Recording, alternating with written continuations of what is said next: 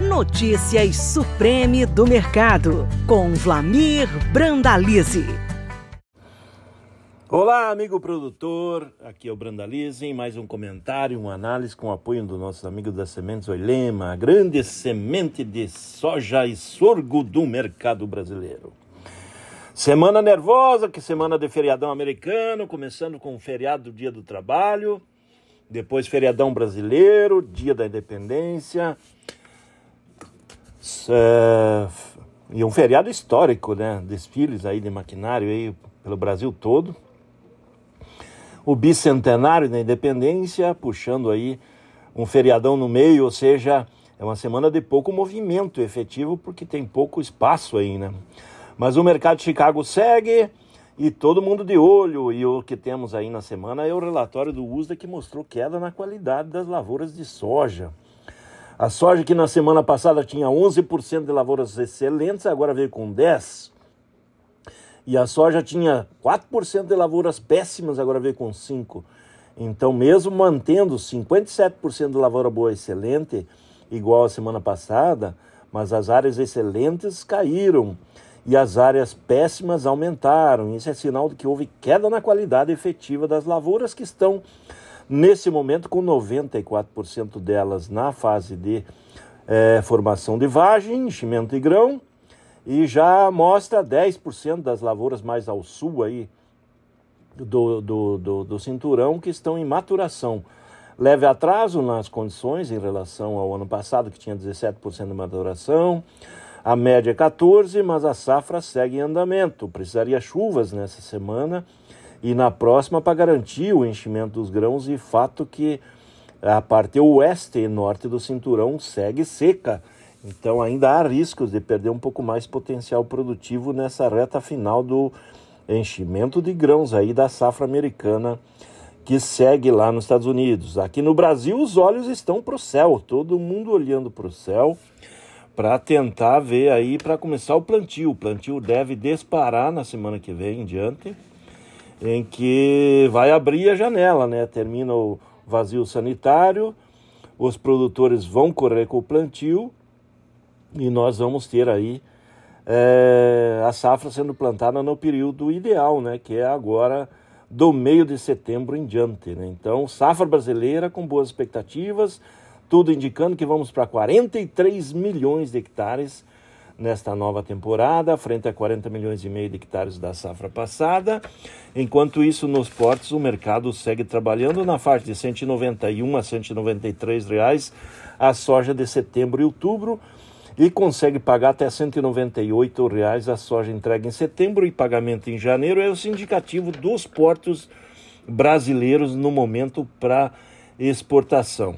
E temos os dados aí da, finais da da exportação do mês de, de agosto, com a soja fechando com 6 milhões, mais de 6 milhões e 100 mil toneladas embarcadas. Uh, o acumulado do ano do complexo soja já está com 83,8 milhões de toneladas, frente a 86,1 do ano passado. E soja segue com o pé no acelerador aí, como o maior produto da pauta de exportação do Brasil, né? Soja acelerada aí no mercado internacional, números excelentes aí no mercado. O mês de agosto foi de 5,2 bilhões de dólares em divisas, é, sendo que a balança comercial brasileira total teve um saldo de apenas 4,2 bilhões. Só a soja faturou 5,2 bilhões de dólares. Esse é o ponto importante do nosso segmento da soja. Com relação ao mercado internacional, tivemos aí agora a Argentina aí com o governo argentino fazendo o dólar soja. Então o câmbio oficial para a soja passou a ser 200 pesos. E com isso teve muita fixação de posição entregue à indústria lá nessa semana, se apontando até um milhão de, de toneladas negociadas, mas era produto já a maior parte entregue. Ele não reflete em negócios novos aí, a maioria não é novos. Com relação ao milho, o USDA mostrou aí a safra de milho nesse momento aí com é, 92% formando a espiga, 63% enchendo o grão, 15% em maturação. E lembrando que as primeiras lavouras de milho já estão em colheita no Texas e na Carolina do Norte. e, mas ainda está no início, né? A safra vem efetivamente aí no final de setembro em diante, mas perdeu qualidade novamente. O milho também, exemplo da soja, tinha 12% de lavoura excelente, veio agora com 11%. É, manteve aí 54% de boa excelente, a semana passada também era 57, 54%, mas a safra está inferior à qualidade. O ano passado era 59% de lavoura boa excelente de milho nos Estados Unidos. A safra de milho mais comprometida. A safra de milho foi muito comprometida na Europa, segue sendo comprometida lá na China e com isso problemas na oferta mundial de milho. Isso abre uma janela importante aí que o Brasil vai exportar muito milho, já está exportando. Os dados da CSEX do mês de agosto confirmam isso, exportou-se mais do que era previsto.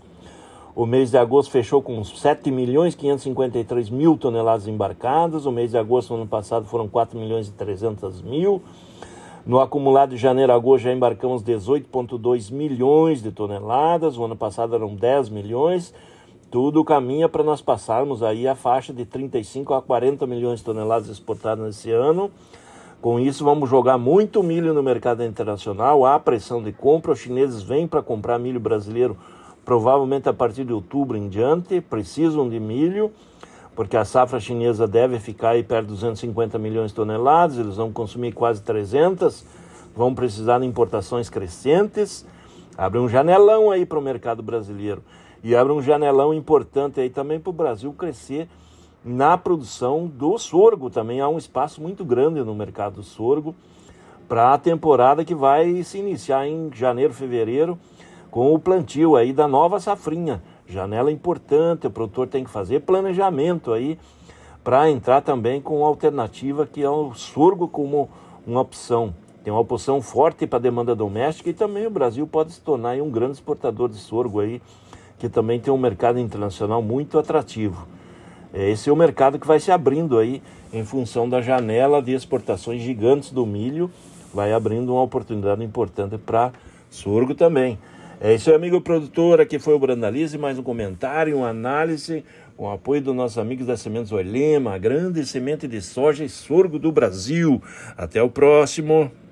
Você acabou de ouvir Notícias Supreme do Mercado. Toda semana com novos assuntos sobre o mercado da soja. Podcast disponível em www.sementesoilema.com.br e no Spotify da Oilema.